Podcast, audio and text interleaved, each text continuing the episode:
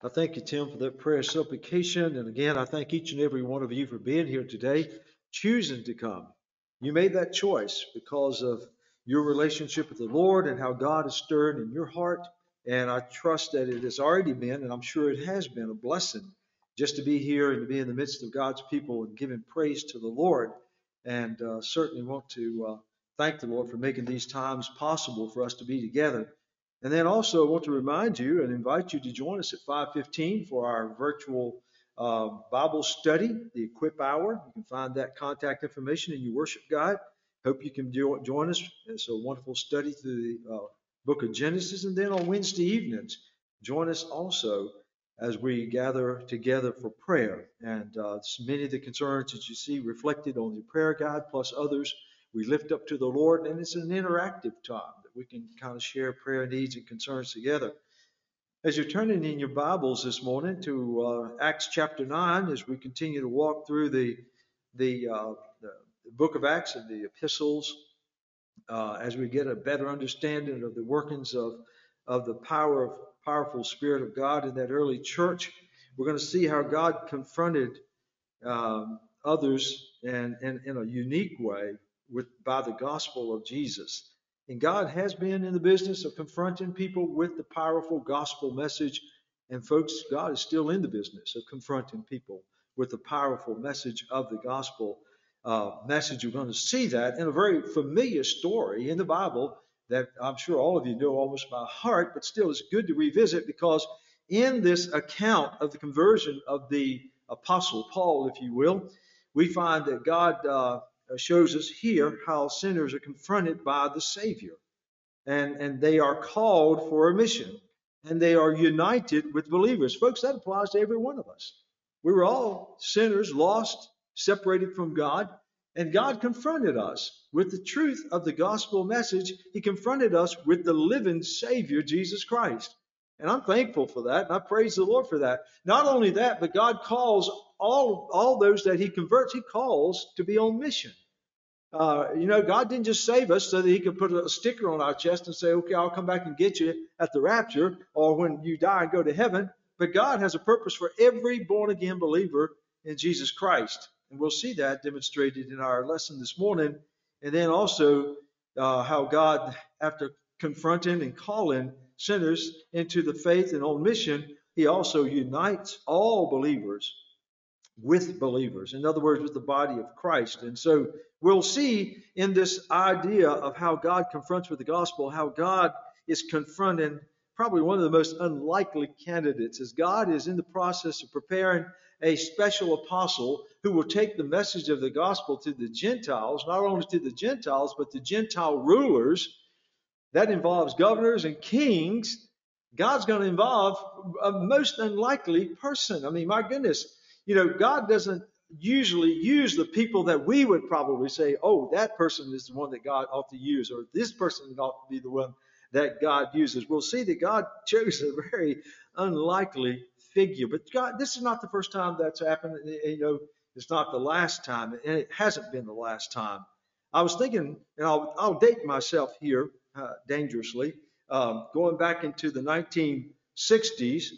Uh, there was a very popular book, and it was made into a movie. It was called The Cross and the Switchblade. And some of you, my generation, may remember that.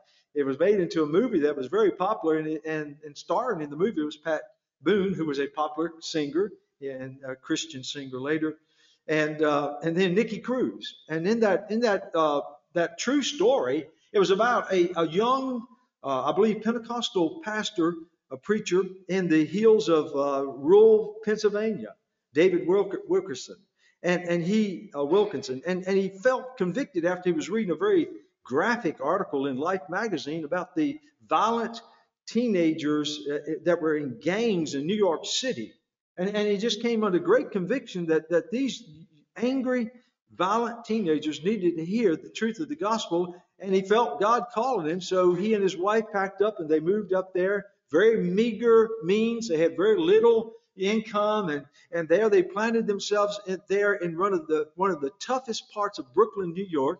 Luz, is that where you're from? Manhattan. Okay, so I want to make sure you weren't among that gang. no, I'm just kidding.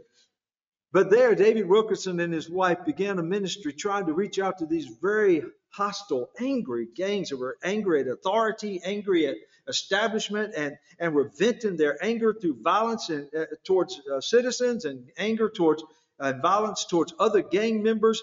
And, and so in, in, in the story, it talks about how this young preacher who was so convicted that God was wanting him to get the message of the gospel and, and, and through many efforts to try to share the gospel with, with the, uh, the gang leader, Dino, uh, who was also known as Israel, uh, you know, it, it, became so apparent to Israel that, that this guy, this preacher, was, was you know, dog determined he was going to talk to him about Jesus, and he kept trying to reject him, and he tried to do whatever he could to discourage him and and and and and, and try to make him leave because he felt so uncomfortable. He even hired a prostitute to kill David, you know, and promised her, you know, she she could get drugs if, if she did. And instead, when she went to, to try to do that, David and his his wife took this young lady in they loved on her. They nurtured her. They helped her to dry out from the drugs, shared Jesus with her, and she became a Christian. She went back and, and shared that to, to the uh, Dino, the, uh, the gang leader. And so, uh, so finally, David called the two rival gangs together. He says, I'm going to have a revival. And they had already planned they were going to clash that night. And so this, they just saw this as a great opportunity. The preacher was going to set the stage, and the blood was going to flow. And so, in the midst of that meeting, he preached, and he preached like his life depended on it, and probably did. And he shared the truth of the powerful love of God. In one scene, I don't know if those of you that read the book or saw the movie, when uh, when Nicky Cruz had threatened uh, uh, the preacher David Wilkerson, had threatened to cut him and and if he didn't shout up about this gospel and and and David stood there this young preacher from the hills of uh, Pennsylvania and he says you can cut me. You can stab me. You can chop my body into little pieces but that won't change the love that I have for you through Jesus Christ. God loves you and I do too. And with that the powerful presence of the spirit of God fell upon that gang leader and he was so wonderfully and powerfully transformed not only him but subsequently members of his of his gang that that he went on this this gang leader to become a preacher of the gospel of Jesus Christ. Tell me, I tell you, that God can't change a soul, that He can't transform a person. And, and we're going to see evidence of that. And the reason I say that, as we look at the life of the Apostle Paul, is I guarantee you there are people in your life as they are in my life, people that we're just about at the verge of saying, I'm giving up on them. They're hopeless. There's no way that God will ever use somebody like that. Then, and you'll think of all kinds of reasons, but I want you to stop and remember that the God that we pray to, He is the sovereign Lord of all. He is omnipotent. He is all, all He's ever present. He's all knowing. He is the God of amazing grace, and He makes it His business.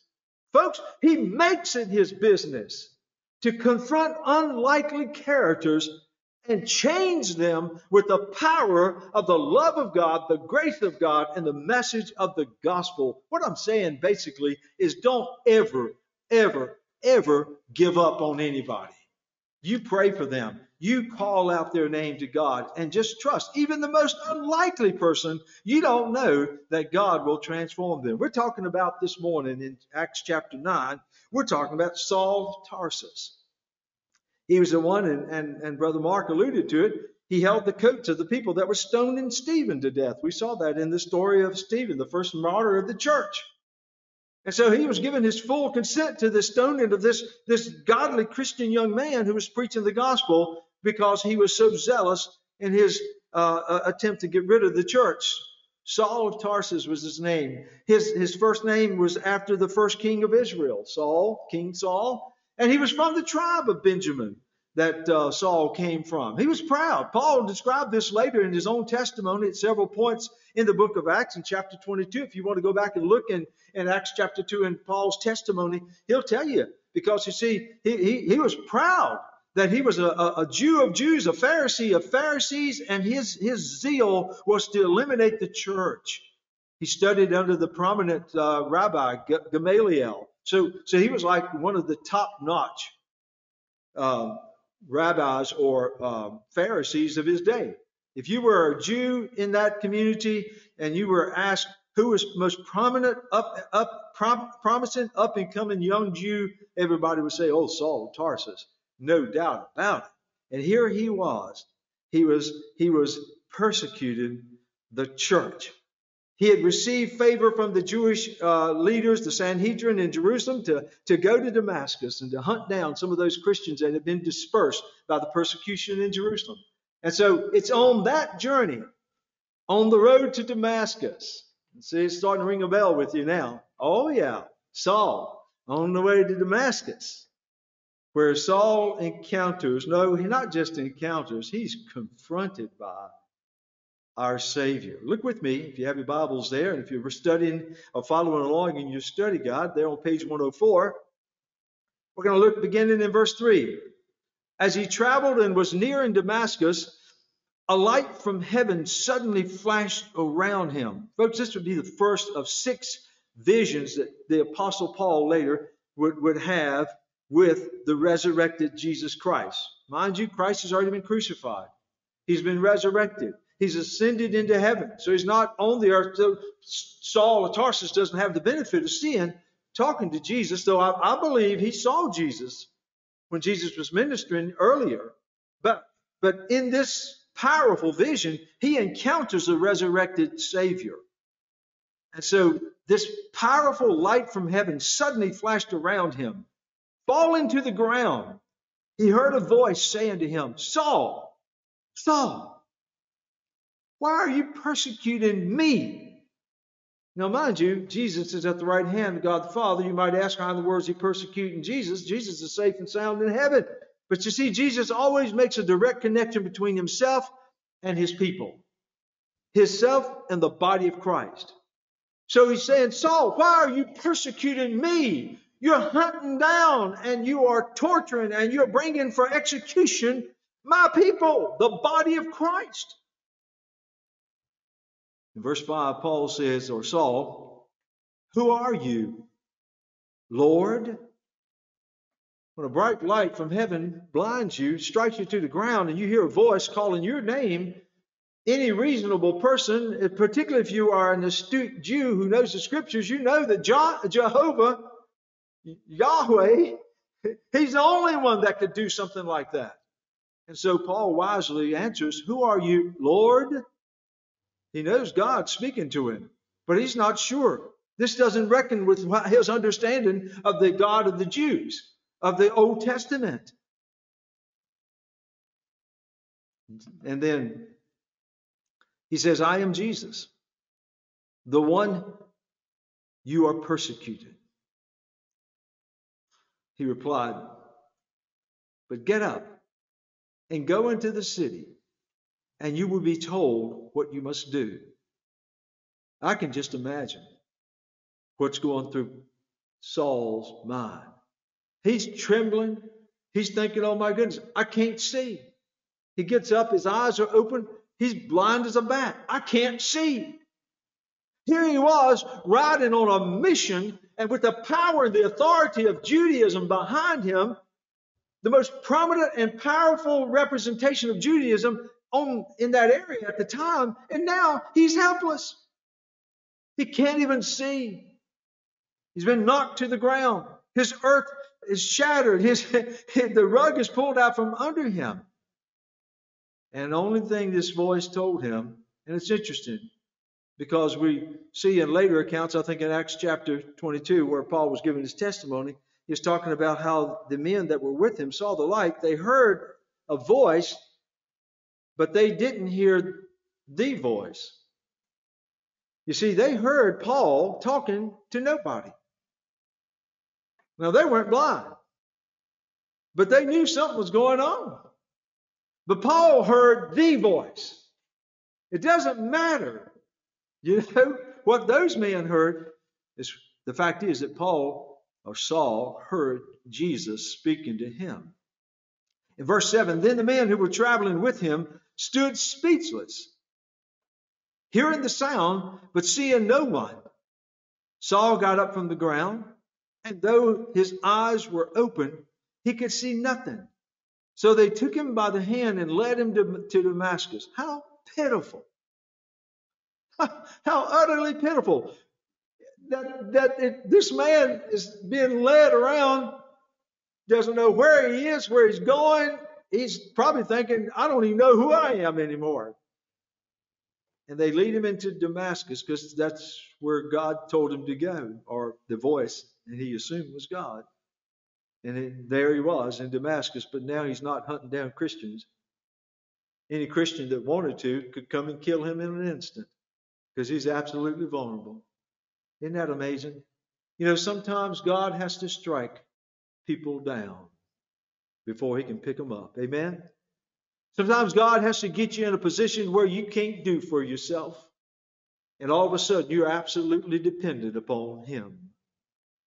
You know, sometimes God has to blind us to our own aspirations and our own dreams and visions and circumstances to get our full attention on him.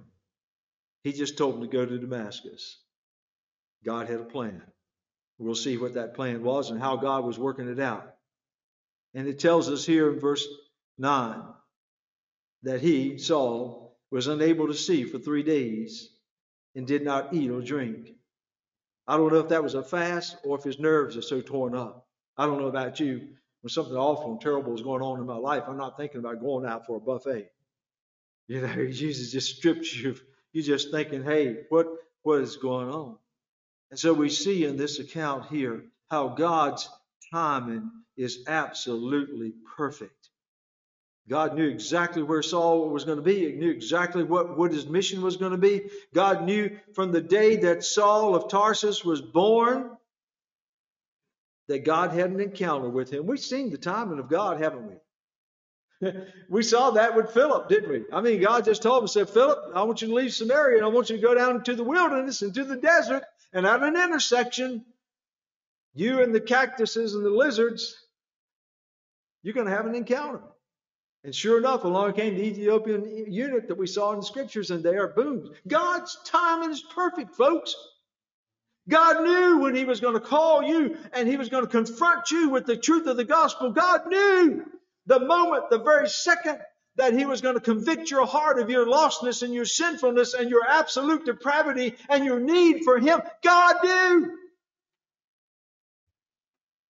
that there was a time He was going to intersect your life and change you forever. If this has not happened in your life, dear friend, I encourage you to open your heart and mind to how God wants to speak to you and how He wants to manifest His presence in your life because you just don't know the plans that God may have for you.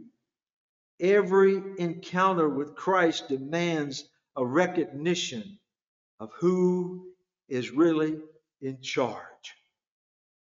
And God is wanting to be in charge of your life and my life, and therefore He confronts us, He calls us. If you're following along in your study guide on page 104, there's that fill in the blank thing. Let me just, because it talks about calling. Oh, dear friend, listen, don't make the mistake of thinking that it's just the pastors and, and ministers and missionaries that God calls. Oh, sure, He calls those who are assigned to fulfill specific ecclesiastical roles in the church. But listen, God has a calling for every every believer. If he converts you by the power of the gospel and fills you with the Holy Spirit, promise you, he's got a calling for your life. There is something that God wants to do through your life to bring himself glory. Not that you can be puffed up, not that you can receive all the accolades of praise from everybody. It's so that he gets the glory. And it's a common thing to every born again believer of Jesus Christ. The problem is not with God. It's not that God has run out of callings. It's not that God converted you and forgot. Oh, my goodness, I forgot. I, I saved Charlie Martin. I, I hadn't even given him a calling. Bless my soul. No, no. The problem's not with God. The problem is with you, with me. We've not said, Lord, what is it that you want to do with my life? You know why? Because so many times we're trying to tell God what we want to do with our lives, and we ask Him to bless it. We got it backwards. A calling. The calling of God to salvation happens in two ways. Externally, for Paul, there was that, that brilliant light, powerful divine voice from heaven. So externally, through the proclamation of the gospel. And internally, you know, just remember your own salvation experience. This is how God works. Externally, and then internally through the Holy Spirit, working in your heart, uh, in the heart of you and every person who hears. Both of these callings are essential and both work together to bring someone to faith in Jesus Christ. And it still happens today.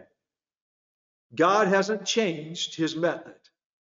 He's still proclaiming the gospel. It can be in a crusade, it can be in a, a, worship service, it can be in a small group, it can be from one Christian friend talking to an unsaved friend and sharing the gospel externally. And when that happens, and you have been selected by the God of all creation, the sovereign ruler of all, and the holy and righteous God, then let me tell you something. If He has chosen you and He has externally shared the truth of the gospel with you, I promise you, His Holy Spirit goes to work. As soon as the message of the gospel is taught, preached, or shared, it's like God the Father says to the Holy Spirit, sic.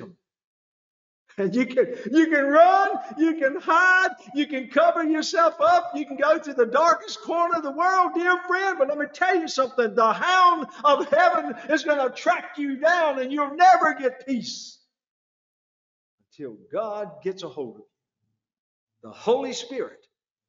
And when the Spirit of God, I, you say, well, Charlie, you talk like you you you're saying this from experience. You better believe I am. You better believe I am. I know what it's like when the Spirit of God gets a hold of your heart and says, Come here, boy, listen to me now. Listen to me. I'm in charge.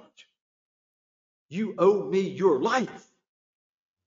Now, here's what I want to do with you. you some of you may be nervous. You think, oh my goodness, is he going to call me to be a preacher? is he going to call me to be a missionary? He might. Praise God if he does, but here's the fact He's got something that should be a priority in your life.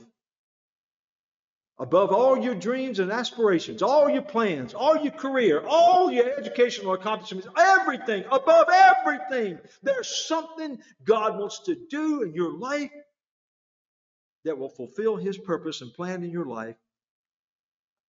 So when, when the Lord called, mind you, Paul had never met Jesus Christ. But when he heard he knew it was the voice of the Lord. You know, Jesus said in John chapter 10, verse 27, My sheep hear my voice. My sheep hear my voice, and they know my voice. Do you hear the voice of God? Do you recognize his voice? If he's trying to get your attention, are you even listening? You see, I know parent parenting experts talk about children sometimes, and, and I think about myself as a kid who become what they call parent deaf. it's like the parents can be talking, and some of you parents can relate if you got small children, and you know, small children or children in general. I'm sorry if I'm incriminating you, but fact is, sometimes you know you you hear but you don't want to hear. You know, Charlie, do your chores. Charlie, do your homework. And, and, and they could be reciting the Pledge of Allegiance as far as I was concerned. I tune them out. Folks, listen, you tune your parents out. I wouldn't advise it because I found out that had painful consequences. But don't ever get in the practice of trying to tune God out. I promise you, there will be consequences, and that could involve missed blessings. It could. Yes, indeed, or something painful. But God will get your attention. He'll get your attention. So here he is, poor Saul of Tarsus. He's there in the city of Damascus, but guess what? He's not hunting down Christians. He's sitting there trembling. He's starving because he can't eat, and he's blind as a bat. And, and as far as he's concerned, his life is over. What does the Sanhedrin want with a blind zealot? There was a looking at Acts chapter 9, verse 10. Let's pick up from there. Because, see, after confronting Saul and after confronting you and me, and after confronting our family and our friends and our neighbors through us with the truth of the gospel and, and, and, they, and getting our attention and getting their attention, God will then initiate a call to a mission or for a mission. In verse 10, there was a disciple in Damascus named Ananias. You know what? It's the only time y'all going to see him. It's the only time the Bible's going to refer to Ananias, but I'm going to tell you something. He's one of the most important people in the scriptures. when you stop and consider what God's going to do through the life of Saul of Tarsus, and he used a man, uh, almost a no name. He's not on the, the biblical who's who list, King David and Daniel and you know, and, and, and all the apostles. And, no, there was a disciple.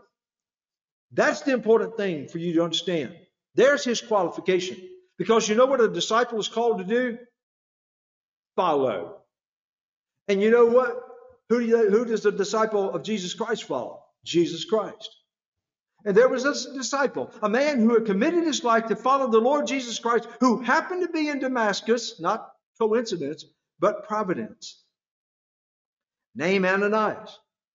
Some of you might be scratching your head if you haven't done your homework because you think, oh, goodness, I thought he died with his wife and they cheated the church back in Acts chapter 5. Wrong Ananias, okay? that one's already in the ground. This is Ananias, the man of God. And the Lord said to him in a vision, okay, now remember, remember, the Lord speaking out of the blue, just like he'll speak to me and speak to you. And Ananias is going about his business, and all of a sudden he hears his name. He hears his name in a vision, Ananias. Now, the difference between Ananias and Saul of Tarsus is Saul of Tarsus says, Who are you? Not Ananias. You see, as a true believer of Christ and a lover of the gospel, he says right away, Here I am, Lord. Is that you? The Lord calls your name you know, when you're meditating, praying, thinking, reflecting, or going about your business and the Lord calls your name, you sense it deep in your spirit. Is your first response, Here I am, Lord, ready for duty? Or you think, Who, who's that? What's going on? Kind of like the donkey in Shrek. I, I better not go there. Here I am, Lord, was his reply you know, to God when he hears a, a disciple nowadays as well as then. When, when he says, Charlie, and I say, Here I am, Lord. Yes, sir. What's up? He's saying, Right answer. Right answer. That's what I want to hear. He says, Get up and go to the street called Straight. I'm assuming that was a street in Damascus that didn't have any curves. I don't know. I may read too much into the message, but here, the, the scripture. But there was a street called Straight. By the way, that street still exists today. It has some Arabic name. I think it's Darb el Mustaqim. But but you, if you go to Damascus, you can still ride from east to west through uh, uh, east to west through Damascus on the street called Straight. Well, it was on that street there where the Lord had Saul of Tarsus blind as bat there in somebody's house. Well, listen, when God gives instructions you don't have to use a Ouija board. You don't have to consult a spiritist, okay? You don't have to put out a fleece or whatever. God's pretty specific. Look how specific he was with Saul of Tarsus. He said, once you go to the street called straight, got it, Lord. He's checking off the directions. And he's ready. You know, he's thinking, wow, I'm to get, I'm to get to be used by the Lord. Hallelujah. Get street called straight. And I want you to go to a certain house. Yes, sir. Yes, sir. Got, got it right here. Now, they didn't have Google Maps. So if he didn't know Damascus, he'd have to ask for some directions as he went along. But but anyway, he found the street.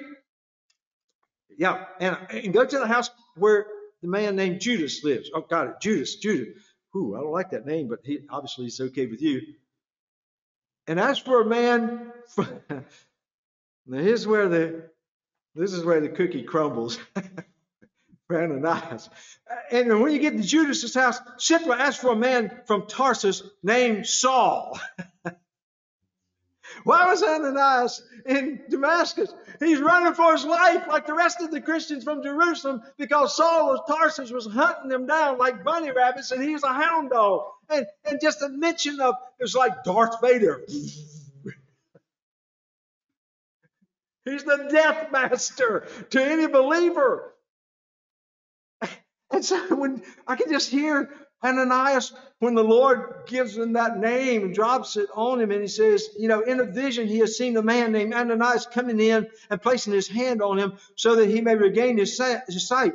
And, and in verse 13, Ananias is just being honest. He's just being truthful, like you and I. He, you know, Ananias is answering, you know, God, are you sure it's Saul of Tarsus? He'll kill me. Well, that's a bad Porky Pig imitation, but you get the point. And that probably would be stammering all over too. He says, I've heard from others or many people about this man, how much harm he has done to your saints, your saints in Jerusalem. And he has authority here from the chief priest to arrest all who call on your name. Lord, are you sure? Have you had any stuttering moments where the Lord says, uh, Charlie, I want you to talk to that neighbor two streets over from you there? You know, the one that has a growl like a bulldog on his face, you know, and hates the mention of Jesus, made it clear he doesn't want anything to do. Yeah, that's the one. I want you to go and befriend him you know, just strike up a conversation and get to know him. And because I'm going to use that man. Uh, yeah, Lord, I, you know, I sure, yeah, he's cussed me out a few times. yeah, yeah, yeah. I, he, I've heard what he said about churches and Christians. Have you had any stuttering moments? Has there been somebody that God's laid on your heart? It could be a member of the family. It could be a dear friend. Ananias says, uh, Are you sure? and Jesus went on to say, But the Lord said to him in verse 15, Go. He didn't give any rationalizations. Ananias, do you trust me? I'm look, I'm son of God. I'm on the throne of authority. No, he says, Go. For this man is my chosen instrument to take my name to the Gentiles, kings and Israelites. I will show him how much he has suffered for my name. Wow. So we see here where God is unveiling this, this plan about the one that he's going to use. Mind you, he could have picked, when there's seven deacons that were elected by the church back in Acts chapter 6? Godly men, full of grace and the Spirit of God? Yeah, Stephen's did. Philip is busy. But there's five other godly men full of the Holy Spirit. Couldn't God use one of them to be his ambassador to the Gentiles and to the Gentile leaders and the Jewish leaders? I mean, my goodness, couldn't he have sent one of the apostles? But you see, Isaiah chapter 55 Verse 8 God says, My thoughts are not your thoughts, my ways are not your ways. And God made it clear that He had selected someone that, that probably nobody else would have imagined being the ambassador, the, the persecutor of the church. As Brother Mark was reminding us of the mercy of God. And here God is calling the one who is the most hated individual by born again believers of that time, or feared at least and he's using him. You know, I know in, in, in Ananias' mind, he's scratching his head. And, and so do you and me sometimes when God puts somebody on our hearts that we don't suspect could possibly be used by the Lord. And yet God is saying, No, I want you to go to them. I want you to share the gospel with them. And God works in unexpected ways. I mean, you, you probably still go back to Roxboro now, and you mention the name of Charlie Martin, and uh, you better back up a couple steps. They might take a swing at you. But if you were to say, "Oh yeah, I heard Charlie Martin preaching the other day," that's a, a preacher. Oh, you, you talking about Charlie right down there in High Plains community, that wild Indian? You, are you sure?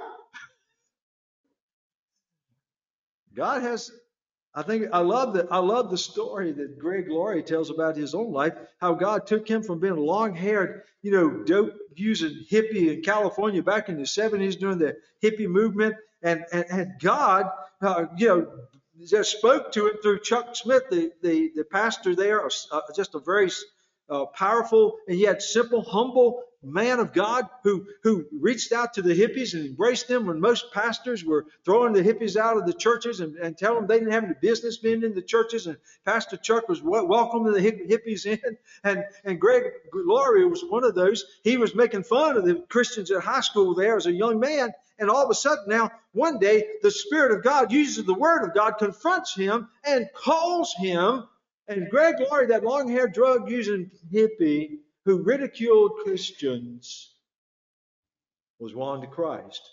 Not only that, he became a preacher of the gospel. Not only that, he became an evangelist. Not only that, he became a close friend, dear friend of Billy and Franklin Graham. Talked about times of being in the Graham home and, and, and dining with Billy Graham and Ruth Graham. And, and, and, and, and, and God began to bless this, this former hippie, now powerfully converted and transformed by the gospel. They're having, he's got a, a, a powerful church out there that, that, that is preaching the gospel, and he has crusades that he's that filling up the stadiums in Southern California with young people, young adults who are being moved by his, his, his message, which is plain and biblical and gospel, and hundreds of thousands of young people are coming to Christ. Who would have thought it? Who would have thought it? Well, we need to move along because, as Paul Harvey, the radio commentator, is now with the Lord, we used to say for the rest of the story. In verse, we're going to look at Acts chapter 9, verse 17. Ananias went and entered the house. Good, oh, good, Ananias, good for you. And, and, and he placed his hands on him, being Saul of Tarsus. Maybe a little bit trembling, but he did because the Lord says, This is what you're going to do. And he said, know, Don't miss this because you're going to ask yourself, is, Was he sincere? Was he truly convinced that God had called this former persecutor of the church and was transforming him by the power of the gospel? Let me tell you something. First thing he said when he laid hands on this blind man, he said, Brother Saul. He already knew. God had already won the heart of this man. He didn't have to fear. This, this former persecutor of the church was now a born again believer of Jesus Christ. He was his brother. There was a kindred spirit that bonded him. I know I sometimes catch people off guard. You know, I just grew up in the South, and, and I grew up in a country church.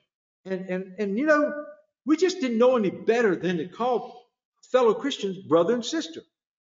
The Bible talks about, you know, brothers in Christ, sisters, and, you know. So when I greet people, you know, I say, hey, brother so and so, you know.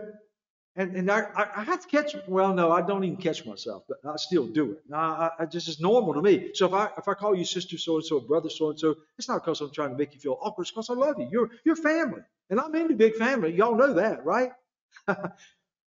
And it's funny to watch the expression on the faces of people. I've been serving on the board of directors for the Baptist State Convention for a few years and executive board. So that means I do have to, you know, mingle with some of the higher ups and all. And all these people got more doctor's degrees behind them than I got letters in, in my name. But you know, and, and you know, before I catch myself, I go to the director of the whole Baptist convention who's over all the Baptist churches from east to west. And I went out thinking, I was like, hey, Brother Milton.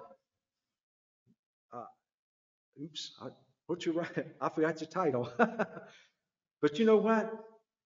When they feel it's in your heart, all of a sudden they're not they're not offended. When they know that you're greeting them as a brother and sister in Christ, it doesn't matter. But I like that. He said, Brother Saul, the Lord Jesus who appeared to you on the road, you were traveling. Now, now Saul, you better believe he's listening. He's listening carefully because Ananias, this stranger that he can't even see, is telling him things that nobody else knows. He says, He has sent me to you that you may regain your sight and be filled with the Holy Spirit. At once, verse 18, at once, something like scales dropped from Saul's eyes, his eyes, and he regained his sight. Presto! God didn't waste any time giving him back his sight. What should that say? It should say to Saul, this guy means business, and yes, God is in this. I can see. It's a miracle. And not only that, it should say to Ananias, don't stop now. God's at work. Don't stop now. And so he got up and he was baptized. Who baptized him? I suggest it was Ananias. Took him to the water. Said, now listen, if you're going to be a true follower of Jesus Christ, this is what the Great Commission says. Make disciples and baptize them in the name of the Father, the Son, and the Holy Spirit. And Saul wrestled with him a half a day because he was Pentecostal and didn't want to be baptized. No, no. He got baptized. Because Saul knew at that point that the Lord was working mightily in his life. And after taking some food, he's relieved.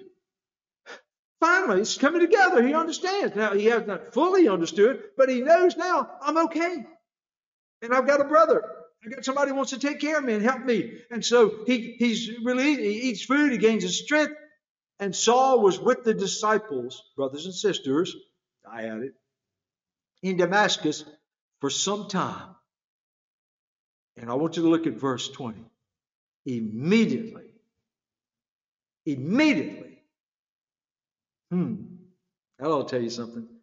He began proclaiming Jesus in the synagogues. He is the Son of God. Was he truly converted? You better believe he was. Not only did God change his heart, but God changed his message. What was his message going to Damascus? Jesus Christ is not the Son of God. Don't anybody say that anymore. It's impossible. Jehovah doesn't have a son.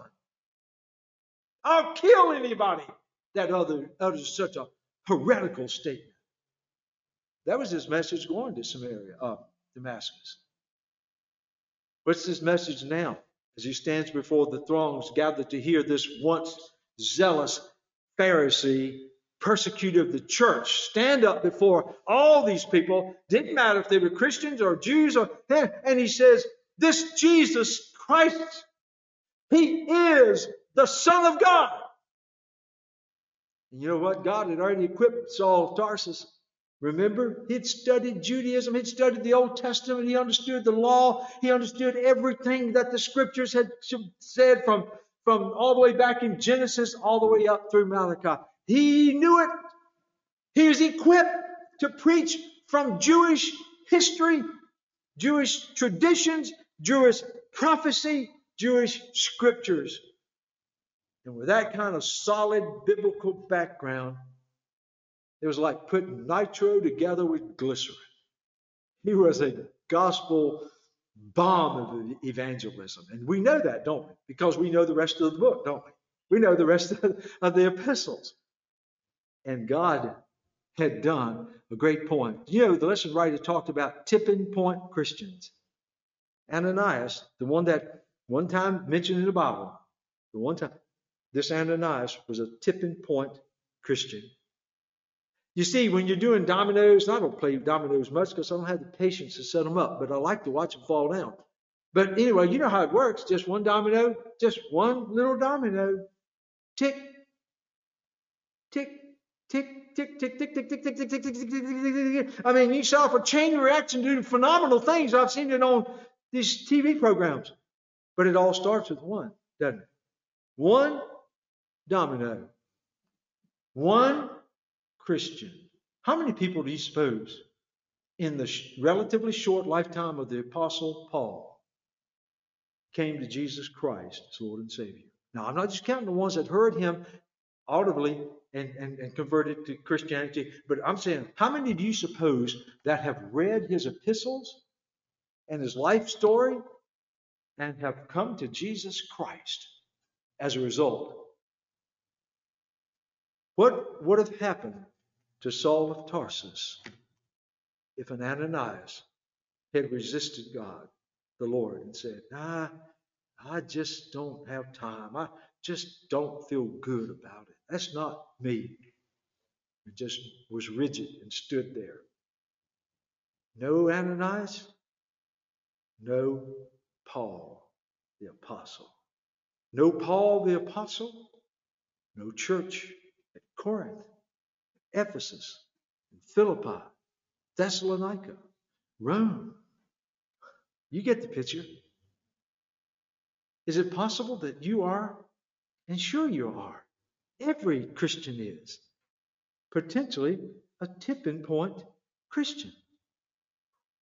You may not be known in the annals of church history for years to come, but who knows that one person that God nudged you and said, I want you to touch, touch their life with the love of God and the good news of the gospel. Who's to say that they become saved? They get somebody to be saved.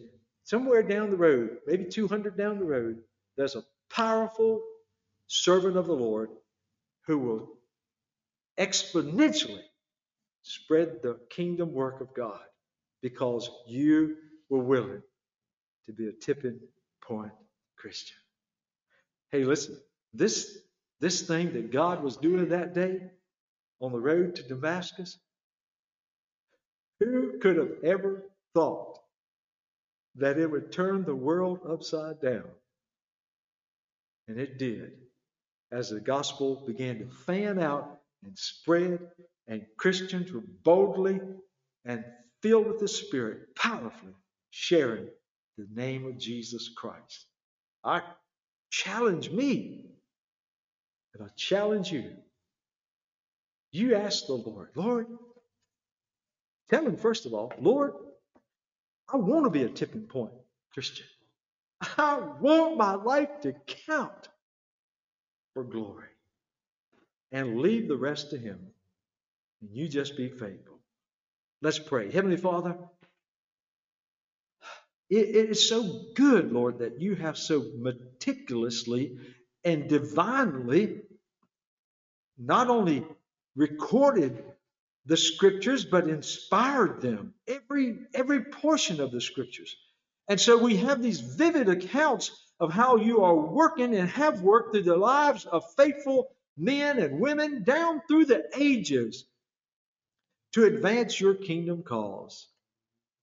Now, Lord, I know the times that we're in are spiritually dark and, and, and extremely challenging, but Lord, look how dark they were back then for Ananias and all of those.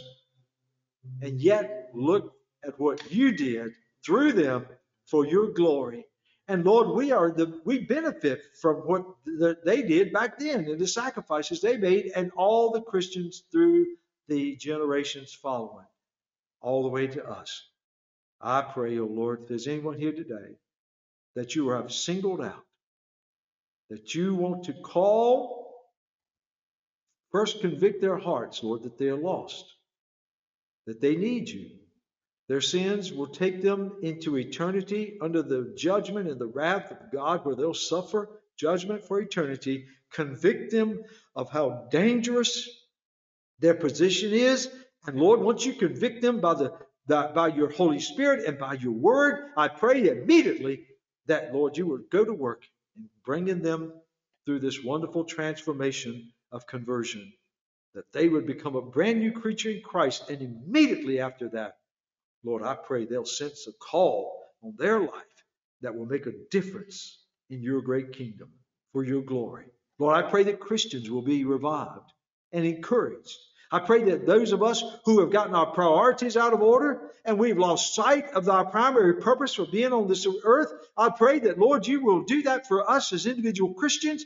And Lord, I pray that for our church, for this church, for Cornerstone, that Lord, that you will revive us as a congregation and cause us to see the glorious opportunity that we have to be a lighthouse to this sin darkened community around us and shine the light of the gospel of Jesus Christ and the love of God through our reaching out to our neighbors and our friends around us. Oh Lord, let this church be a dynamo for the cause of Christ. Not for our prominence, not for our honor, but for your glory. And we'll thank you, Lord, In Jesus' name we pray. Amen. Brother Mark, I'll turn